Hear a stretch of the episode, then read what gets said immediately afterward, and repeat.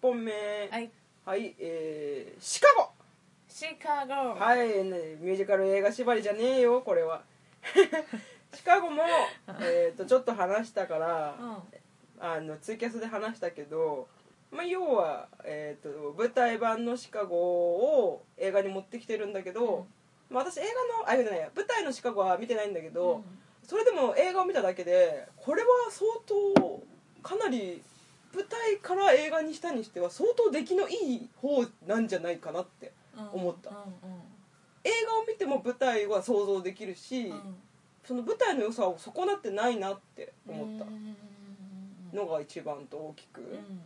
あとやっぱりあれっすよねあの主役の2人、うんあのケサリゼタ・ジョーンズとうんレニー・ゼルビガーが可愛いというか綺麗ですねそうだねうんなんかこう火花バチバチで、お互いがお互いをこうどんどんのこう蹴落としてこうのし上がっていこうとする感じとか、うん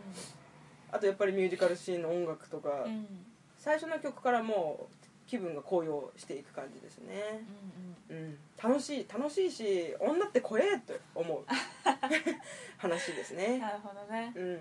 以上はい198 7本7本目7本目かはい7本目はい私も入れ替えましたここからちょっと楽しみ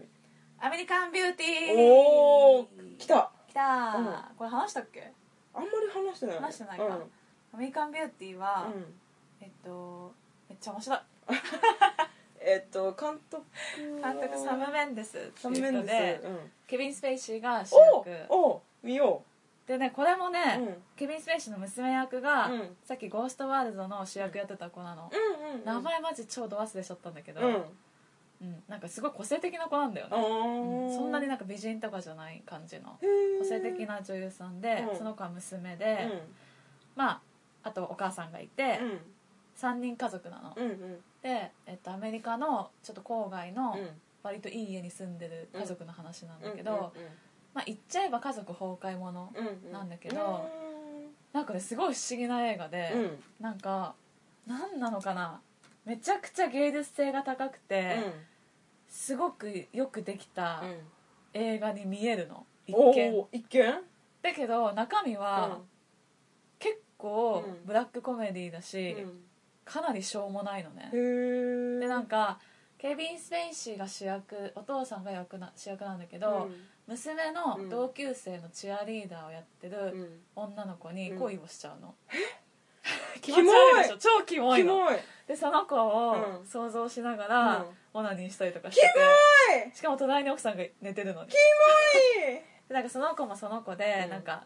自分にそういうふうに思ってるってことが分かるかキモいら、ちょっと誘惑したりするあーわけよそうえそうなのそうまん面ざらで白はがなっいのてあ面白かったうねん面白がってねうん誘惑したりとかしててバカだでねケビン・スペイシーも調子に乗っちゃうわけよ、うでんうんどんどんなんかでもともとはうん奥さんがすっごい仕切ってる家で、うん結構尻に敷かれてたんだけど、途中からうんなんか仕事とかもなんかうまくいってないとかなんかそんなんで、とにかくかなりストレスを溜め込んでるの、うんケビン・スペシャルはうんねうんでそういう娘のうん友達にもちょっと相手にされてるって思い込んでて、うん調子に乗り始めて、うんなんかストレスを一気に爆発させ始めて、うん人が変わってくの、うんうんなんか奥さんに怒鳴ったりとかして、うんで片や娘はというと、うん隣ん近所に住んでる男の子と付き合いだすんだけど、うんその男の子が、盗盗撮魔、うんうんうん盗撮魔でいろんな人をよく盗撮してるの、うんうんでその子と付き合い始めてしかも役の売人もやってるのうね、んで、えっと、奥さんは奥さんで不動産をやってるんだけど、その不動産のなんか社長かなんかと浮気してて、あみんななんかちょっとうんうん何か抱えてちるょわっとけよずつねそうでそれがどんどんどんどんなんか公になってって、崩壊していく話なんだけけど、めっちゃ笑えるアメリカンビューティーはなんかそれらしいとことかあんのタイトルタイトルとそのストーリーになんかリンクはあるの、多分、うん皮肉だよねあうあんそうあそういうことね全然ビューティーじゃないのに、そうそうそうそうまあ、一見その郊外のいい家に住んでうんて、うまく機能してるように見える家庭だけうんうんど、それは幻想だよっていううん意味なのかあーなるほど皮なるほ肉だどと思う、うん別に華麗なる生活送ってないのにななんとかかんとかの華麗なる生活みたいなそういう感じねんうんんんなるほどなるほどそうそう あるあるあるあるそうそうでもね本当にね内容もいいんだけど、うんなんかもうサム・メンデスの映画自体結構全部好きうんで、へなんかね画面が綺麗え、うんそこ他に落ち着いてる、どの作品えっと、レボリューショナリーロードとかもあそうだしーあとなんだっけな思い出せないけどね、全部結構良かった気がするうんうーんサム・メンデス確かねネットフリックスに「アメリカン・ビューティー」入ってたなあ本当うん、見よ、すっごいうね、面白いし、うん結構内容はうんクソなんだけうど、んいいもの見たなって気分にさせてくおれるー不思議な映画でした、おーもう何回も見てうて、ん入れたいなあオールタイムに入れたいなあと思ってたんだけうど、ん入れてなかったからうんちょっと入れてみた、お思い切って 思い切って入れたんだうんねうんすごいうんあそうあと、うんなんだっけなこれアカデミー賞取ってんの作品賞あそあそっかそうそうだだから見たことあるんだそうそうそうでもなんか当時、うんなんかこういう内容うのん話うんの作品うんがアカデミー賞を取るのはうん珍しいって言われてたかもうーんなんかへそへそのやつだよねへそアメリカビューティーのチラシチラシっていうかあパッケそージうそうそうそうへそにこうバラがそうそ持うったそやつでうそうしそょなんうかあれをすごい覚えてるわそうそうそようく見た気がするあれが確か妄想のシーンなんだよねあそうなんだそうへえんか綺麗な話なんだと思ってたずっとめっちゃ汚い よあでも最後の感触は悪くないかもあ本当にうんなんかううーんんまとまっていく感じそうだね良くも悪くもハッピーエンドとは決して言わないけれども、うんうんなんかうん後味がすごい悪いようにかん、悪いかと思いきや、意外とそうでもないへえまとめ方をしてくれてるから、そこまで落ちないかも、うん楽しみ見よう見ようはい7本目まさこはい「ナイトメアビフォークリスマス」はいうんもうこの辺からもうもう語ることもなくなってくるけ どあのティム・バートンの「ナイトメアビフォークリスマス」ですねそうですあのねストップモーションアニメはい、ストップモーションアニメです、あの小6の時に見てはいしかも学校の先生がうん単独の独断で見せてくれて、単独の独断単独のの独断であのただの独断って言いたかったんだけど単独って最初に出ちゃったからもうつなげるしかないと思って今単独の独断って言っちゃったで、えー、とすごい面白くて、てかこ面白いし怖くて見てて、うんみんなで見てて、うん最後のサリサリーとジャックのキスシーンで全員気まずくなるっていう気まずくなるのなんかねちょっと照れがあったあそうなんかキスしてるみたいな感じで見てたらへー先生がみんなも「大人になればわかるよ」って言ってくれたっていへうーほっこりしねえよっていう そんなんで済まそうとしてんじゃねえよっていうねその気まずさは残るわでもありがとうみたいな、ええこんないい作品見せてくれてありがとうというう、んまずダニー・エルフマンの曲が素晴らしいということですね、うんあの曲がもう全編素敵っていうのでうん好きすぎて私あのオーケストラ映画鑑賞会みたいに行きましたうん目の前でオーケストラが演奏して、うんうんでたま実際ににディズニーのやつとかやってそうるそうよそうねそうで本ダニエル・フマン本人が来てへー歌ってくれて「わーへえっていうなんか「あおージャックが歌ってるジャックが歌ってる怖いあもう怖はいよあはあしてました怖い 私の興奮は気持ち悪いからねいやすごいあの全部好きなんだけどやっぱりジャックが一番好きですねあの自信満々なところ、あルパンに似てない似て見た目とかるあ細いしねそうそうそうス確かにーツ着てて背高くて細くうんうんうてんみんなのスターでそうあールパンっ確かぽにいちょっと確かにやっぱああいうとこ好きなんだねねであのあと一回さ、うんあのクリスマスの真似をしてさ、うんサンタクロースのふりしてあの怖いものの配っちゃってこう撃ち落とされて、うん落ち込んで、うん僕はなんてダメなんだっていう歌を歌った後に、うん歌ったもう1秒後ぐらいにでもそれでもいいさみたい なそれでもいい僕はやったそう僕はハロウィンのみたいな感じでお前開き直るの早くねっていうそれがいい ねそこがいいそこが好きわかるらしいねすごくらしいさっきまで落ち込んでたやんみたいなてか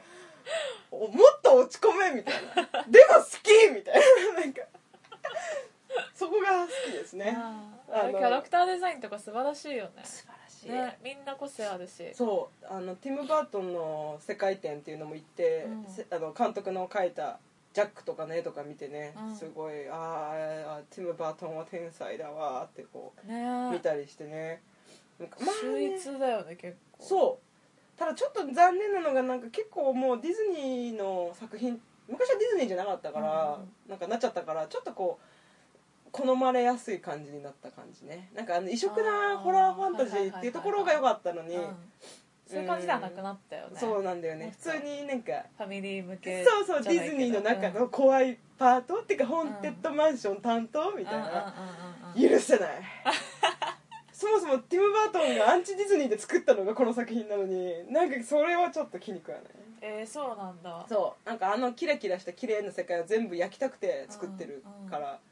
まあ、コープスブライドも好きですけどね、うんうんうんまあ、ストップモーションアニメはやっぱ美しいですねあの、うんなくなってほしくないなって思いますね、あの CG での前世になっても、そうだねうん思いましたはい8本目8本目、はいインハーシューズおお来た入れちゃいましたあれじゃねキャメロン・ディアスじゃねそうそうそいい話なんですよ、うんうんなんか姉妹の話で、キャメロンが妹で、もう一人なちょっと名前忘れちゃったけど、お姉さんがいて、でお姉さんは弁護士だっけななんか結構そういう堅いおそう職業だった堅い仕事してて、お姉さんは超堅実で真っ当マッなトだね人で、キャメロンは奔放うんで、うーん、んじゃあやりまんみたいな、うんまあねまあ自由なすごい今くくいきなり砕いたね今 もっと持って回った言い方するかと思っていきなり砕きにいったね今ガーンって 自由奔放な自由奔放な人ね、うん、人なんですけうんど、えっとね、お姉さんの家に、えっと、キャメロンが自分の家、家賃が払えないとかなんかそういうので追い出されたかなんかで、んお姉さんの家に住むようになるんだけど、うんうんうんうんお姉さん本当は来てほしくなくてそりゃそうだよ、ううんんでしかもお姉さんのうん彼氏を寝取ってしまうの、そう寝取っちゃって、うんでもうそそれで姉妹の仲が、うん今までも結構お姉さんがずっと我慢したりうんしてたんだけうど、んそれが原因でもう許せないってなって、なるわそんなのでなんかもう姉妹の仲がうん決裂しちゃうわけよ、うんでそっから、まあ2人がどう変わっていくかっていう話なんだけど、うんうんめっちゃいい話なんだよね、なんかキャメロン・ディアスうさ、ん、結構好きあのメリーに首たけから好きで、私もキャメロン好きなのなんか結構ライトコメディものとかにさ、うん出るイメージだったけど、どうんどっかから結構実力作品にも出るようになったそうイメージだよねなん結か構ね汚い役とかやるんだよね、うんそうなんかマルコビッチの穴うん出てって、全然化粧もしてなくて、うんボッサボサの髪にダッサい服うんで、汚らしい役やってて、それうでんうん見る目変わってうんうんもともと可愛いから好きだったけど、もっと好きになって、うんうんであの人出てる映画やっぱ結構面白いの多いなって思そうだねううんくだらないのもあるけど、うんうん結構好きなの多ういんあとやっぱスタイルいいねめっちゃいい、うんキャメロン・ディアスはうんなんか見てう画面に映るだけで綺麗だねそうんと可愛いしねうん笑顔がね、目の保養ですよねねなんかキャメロン出てればまあ絵的には間違いないなって思うなそうだね、うなんか絵的に安退屈しない心そうそうそう,、んそう最後まで見れそうって思う、うんうんうんうんはい、まあでもそれ以上に内容がこの映画はいいです、うんはい政子8本目、えーはいここから政子ベスト3になりますおう今までは順不動でしたが、うんここからは順位が入りますはいベスト 3! ベイビはいードライバーおおベスト3ですかベスト3ですまあ正直このベスト3もうネタバレしてんだけどねネタバレっていうかもう前に言ってんだけどねうん軽くうんいやまあベイビードライバーについてはもうベイビー界でうん散々語ってるので、うほぼんほぼ語ることはないんですうが、んまあ何が好き何が好きというか、うんえー、と久しぶりに映画館で全身がこう震えるよううなん衝撃をうん受けさせてくれたことにまずうん感謝というか、ありがとうっていうそれが嬉しかったのとうんで3回見に行って、うんで3回とも違う発見があって。うんで曲も聴いててすごい楽しくて、うんでそれをポッドキャストで話したらいろんな人が反応くれたりしてやってるのも嬉しかったんだけど、たくさん好きなシーンがあるんだけれど、うんあえて一つ出せと言われたら私は、えーコインランドリーの中で、えー、と主人公とヒロインが曲を聴きながら両足をトントントンってするシーンが一番好きです、うんうんうん覚えてないでしょあトントントンは覚えてないトントントン覚えてるは覚えてないあ覚けえてないどコインランドリーのシーンがあったことは覚えてあるよのあの曲の頭でう「でんんでんでんでんでんでんでんでんトントントトンントントンってなんだっけうん覚えてないよねトントントンのは覚えてなうん、い OK あとあごめんあと一個だけえっ、と衣装ヒロインの衣装がひたすら良かったねあのワンピースあーウエイトレス衣装も可愛かったし、はいはいはいウエストレス衣装にパンプスじゃなくて、うんショートブーツ合わせたっていうそのスタイリストのセンスとうんかあー可愛かった素晴らしい可愛かった、と思いましたうんなんかあのアメリカのウェイトレスのうん可愛いよね可愛いなんかあ衣装も可愛いしねあれすっごいなんかうん楽しいですね、あの衣装をさ、うん結構おばさんとかも着てるじあゃん来てた来てたあれとかもたまんなくない、うん可愛い可愛いよねそうあの妙齢の人が着ても可愛いっていうのは、やっぱ服として正しいよね、うん誰が着てもどの世代の人が着ても可愛い服っていうのは正しい形全部のデザイナーが目指すべきとこだなって思います どこだったとりあえずベイビードライバーありがとうありがとう2017年は本当にベイビーのおかげでいろいろ楽しかったううんんはい沙織さん、えー、九9本本目目9本目シェイム入シェイムれてみましたおいおい、シェイムは、うんあれですそれこそ、うん、マイケル・ファスベンダーですおマイケル・ファスベンダーお、と、うんなんだっけな はあキャキャリーキマリガンうん、キャリー・マリガンだっけな思い出せないやキャリー・マリガンだと思う、うんが、えっと、兄弟で、うんえっと、マイケル・ファスベンダーが一人暮らししてて、うんキャリー・マリガンが家出してきたんだか追い出されたんだかで、うん居場所がなくなってマイケル・ファスベンダーの家に居候するっていう話なんだけど、うんうんなんかマイケル・ファスベンダーは、なんていうのかなセックス中毒患者みたいなうんうん感じなの、うんで常うんにいろんな人としてないと、うん何いいられない、っうんうんていう感じの、うんうん病病気ちょっと本当うんうん病気で、依存症みたいなそうそうそうそうでえっと妹がでもそこにやってくるんだけど、うんだからそういう自分の生活ができなくなっちゃうから結構なんか迷惑してるわけよ、だけど妹だし、うんなんか守らなきゃっていううん使命感もあって、そこの狭間で揺れ動いていくんだけど、でもなんか結局妹ともうまくいかないし、その自分の病気も治んないし、そういうのでうんどんどんちょっとおかしくなっていっちゃっうんうんうんてうんで最終的に着地点がすごい好きで,、でなんか現実から逃げたくて、より一層その依存症がどんどん強くなっていくんだけど、なんか現実っていうのは逃げられないものなんだなっていうのうをんうん痛感させるラストシーンがあって、なんか「はあはあ現実現実」って思った。現実の強さ現実が押し押し迫るというかなんか追いかけてくるというかそお重くのしかかるみたいな重くのしかかってくるんだけど、うんでもそれってやっぱり逃げちゃいけないものだし、逃げられない、なんかそんなな逃避しててもうんしょうがないし、逃げられないものなんだなしかも逃げちゃいけないんだなっていうのを感じさせてくれる、うんううんでやっぱそのラストシいやラストがいい映画ってよくない、うんうんやっぱラストシーンがやっぱね、うん忘れられなくて、うん今回初めて入れてみた、個人的にねどんな映画もね終わりよければ全てよしって私は思ってるけどねなあーんか始まりとか中がだるだるだるでも終わりがすごいハッてさせられたら、あいい映画だったなってやっぱ多少思うと思うんう、うんあとなんか忘れられないワンシーンがある映画って強いよねそうだねあるある、ねあの一つのセリフとか一つのワンシーンとか景色とかねなそんうそうかそうそう一個引っかかったらもういい映画だったなって思っちゃうよねそんう、あのアメリカンビューティーでも言い忘れたんだけど、うんなんかねひたすらね、うんビニール袋コンビニとかのビニール袋あるじゃん、うんうんあれが風に舞ってるシーンがうん割と永遠と流れるシーンがあるの、うんうんそこが忘れられなく てそれはねいろんな意味で忘れられないねなんかね常々思い出すんだよ、ね、そのシーンがバッてうんよく思い出すシーンうんなの、うんうんうんそういうのがある映画ってうん強いよね、強い残るよね強いし監督それよく撮ろうと思ったねそう、んだからどこが残るかなんてさわかんないんだけどね、うんうんそんなシーンなんでもないんだけど、うんうんうんうん残るんだよね残るねなんでこのシーンこんなに印象的なんだろうっていうの結構確かにあるねあるよねうん、なんかたまにフラッシュバックするどうでもいいシーンとかねそうそうそうあそうるわあそうるわそうそでもそこを切り取ったところがやっぱ監督の采配なんだろうねうねうんまあ狙ってんのがうんわかんないけどねまあねうんんでもまあ結局編集で消してもよかったのにうんうんうん採用したってことはなんそうだよかねあるってことだよねうんそんな感じですねはいはいまさか9本目イコールベスト2あ2位ってこと2ですねはい29ないないんですシカゴと同じ監督ですこれもツイキャスでお話ししたんですが、うんえっ、とこれは私の映画、うんうん、っ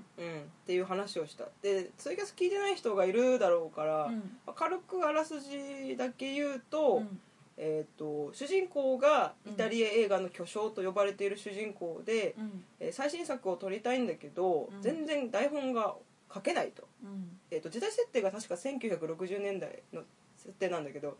でそれ書けないから、うんうんえー、といろんな手を使って逃げまくって、うんですごく、えー、といろんな女性に手を出したりとか愛人がいる監督さんなので、うんいろんな女性からインスピレーションを受けようとするんだけどそれでも書けなくて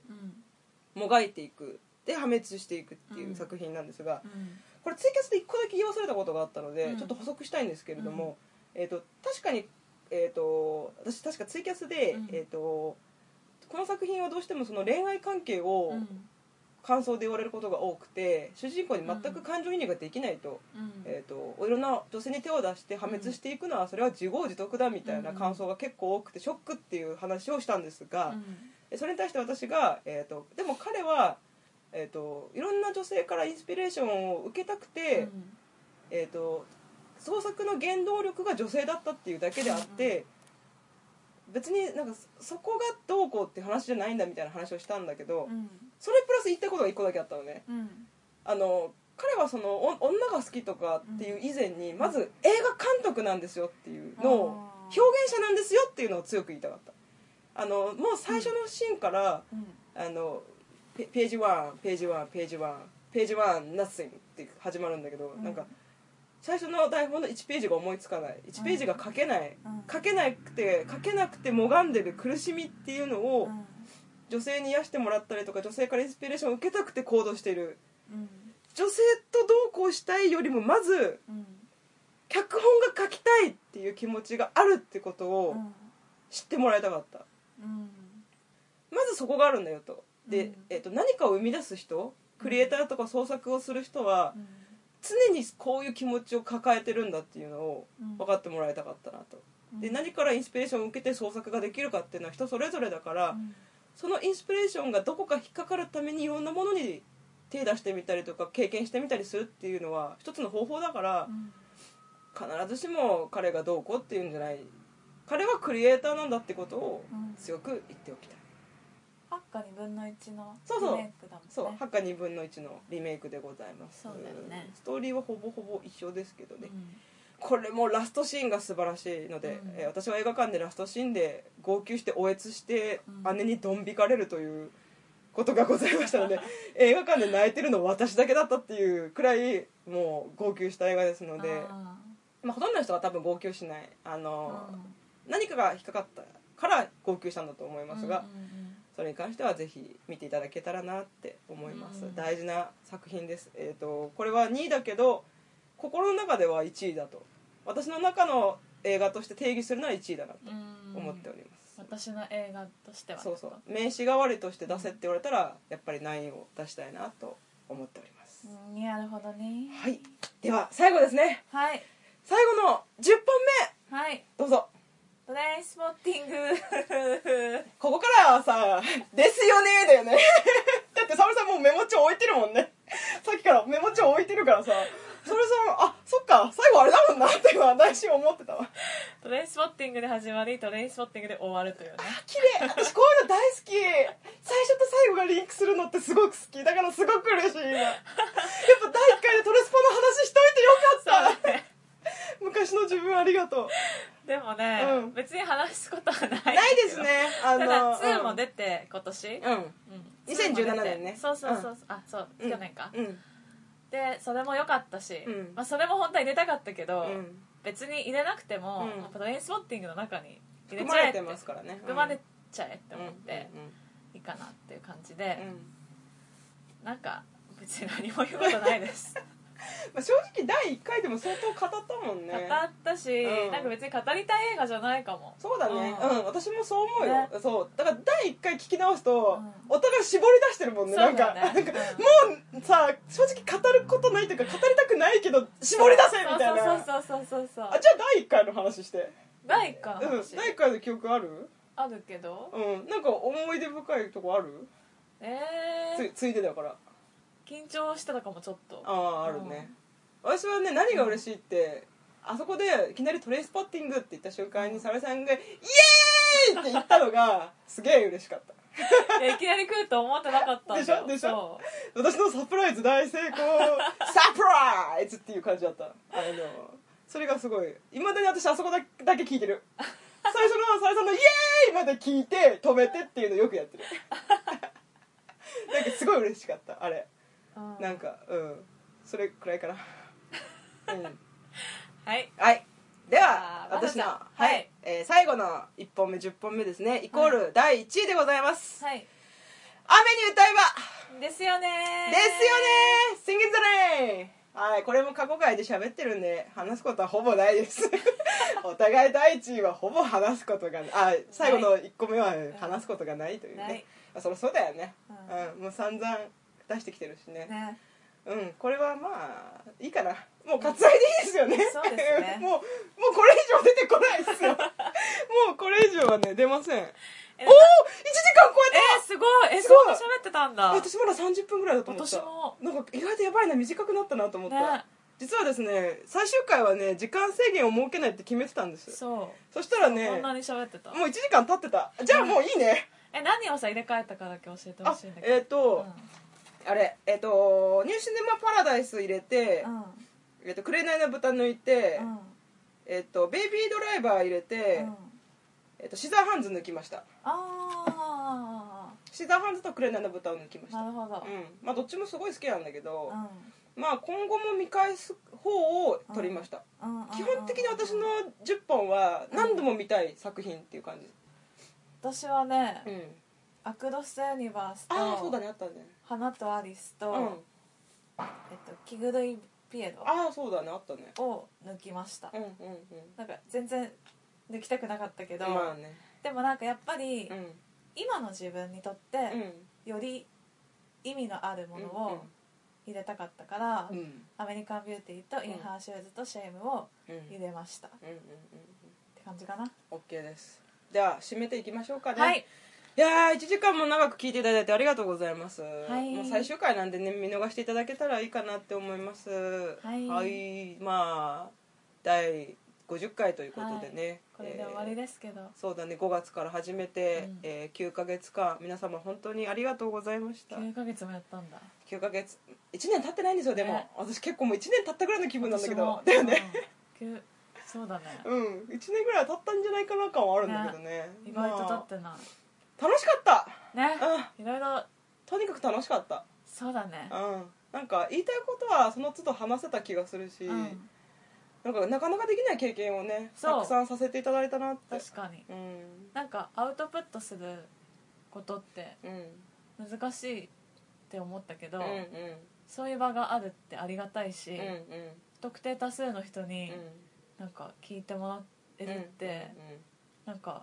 なんだろうすごいストレス解消にもなる、そうだ ねなんか話すことでね、整理されることも結構多かった、うんうんうんなんかその作品について喋ってた時に、うんあ私こういう見方してたんだみたいなのとかうん結構あったりとか、うんあと沙織さんから「こうだったの?」とか聞かれて、うんあその考え方はなかった新しいなとか,、なんか人と映画について喋る楽しみっていうのうをんすごい実感できたなって思った、結構今まで映画見たら自分の中で自己完結してることが多かったんだけど、ね喋る場がないもんねそうそうそうそう別にそうそうだから人とこういう同じ話題で喋れる楽しさっていうのを感じたねうんうん、だからまあこれから先ねあのそれさん私と遊んだ時ぜひ あくびしたなこいつ こいつあくびしたわ 最終回の最後の挨拶であくびしたわこいつあのねさい最後はやっぱり私沙織さんについて話したいあの最後ね私手紙をね書いてきましてね マジで嘘ですびっくりした書いてくるわけないじゃんびっくりしたなんいやだよ本当はね書いてこようと思ったんだけど、うん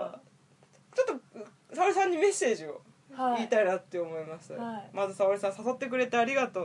はいポッドキャストに誘ってくれてありがとう、はいなんかいろんな見方を教えてくれて、あと監督とか役者とかはい映画のことを、あのー沙織さんが見たから見ようって思った映画がたくさんあります、うんで結局それを見てすごい勉強になったりとか、うんあと私今まで俳優の顔とか名前を全然覚えられなかったんだけど、うんちょっと覚えられるようになってきましたうんなんか成長を感じます自分の中でおうこれ以上の成長はないと思ってたけど人間まだまだ成長できるんだなってお思いましたので本当に本当にありがとうういやいやいやあと元気な赤ちゃんを産んではいまた私とこれからも遊んでくださいこちらこそ私もじゃあいいですかあ全然全然いいよ私なんてポッドキャストやりたいやりたい言うばかりで、うん、うん、何の知識もなく何もできなかったのにほとんど全てのセッティングをまさちゃんがやってくれて編集までしてくれて一番面倒くさい編集を受け持ってくれて本当にありがとういやいやいやしかもツイッターめちゃくちゃ面倒くさがりの私に代わって全部編なんか全部細かくチェックしてくれていやいやいや素早いとにかく素早い対応いやいやいやお客様監視 CS 度カスタマー満足カスタ度マー満足度顧客満足度顧客ナンバーワンでナすンねバーワンをしナンバーワンですよあなたはいやいやいやいやナンバーワンではないよというぐらい、うんなんかそのなんていうのまあポッドキャストやる上でい意外とうん地味なんだけど、うんすっごい大切な部分を、うんほぼほぼ一人で担ってくれいやてい、やいや本当にありがとうございますいやいやいい勉強させてもらいました編集も楽しかったないやうんー子供が生まれても遊んでください遊んでねジュニアにね無事に会えることをそうですね元気でお互いこれからも生きていきましょう行きましょはあうそしうてん、聞いてくれた皆さん、本当にありがとうございあまりしがとうたございましたただえー、とただ聞いてくれてる方あのツイッターとかでへ返信くれたりフォローになってくださった方、えー、とメールくださった方、うんレビューの星入れてくれた方レビュー書いてくださった方、いろんな人におすすめ口コミでしてくださった方、えもう何よりも今一瞬この瞬間一緒に聞いてくださってる方全ての方に全ての方に心より感謝申し上げまうす、んいや本当に私思いますうん本当にありがとうございますなので本当に本当に本当にありがとうございましたありがとうございました楽しかったです楽しかったですはいじゃあこどうやらこのお店ももう閉店らしいよあ本当だもう片付けてるねあマスターもう終わりですか終わりですかあ終わりですかじゃあじじゃゃああすいませんねちょっと長いしちゃってすいませんねじゃあ帰ろっかそうだねそうだね2軒目行こうそうだねうんあえっとお会計お会計あお会計はいかはいはいあじゃあ、はい、じゃあここ出しとくんで後でねああのじゃああのちょうだい後でちょうだいあのカードでチェックしてははいいあ1回でいい1回でいい1回でいいではいすあすいません上がりもう一杯だけもらっていいですかあもうダメあもあうですよねもう閉店ですもんね分かってます分かってますもう片付けあ片付けててるるからねあすいませんはいはいサインははいいサインははいいよしじゃあ帰ろうかそうだねはいじゃあおやすみ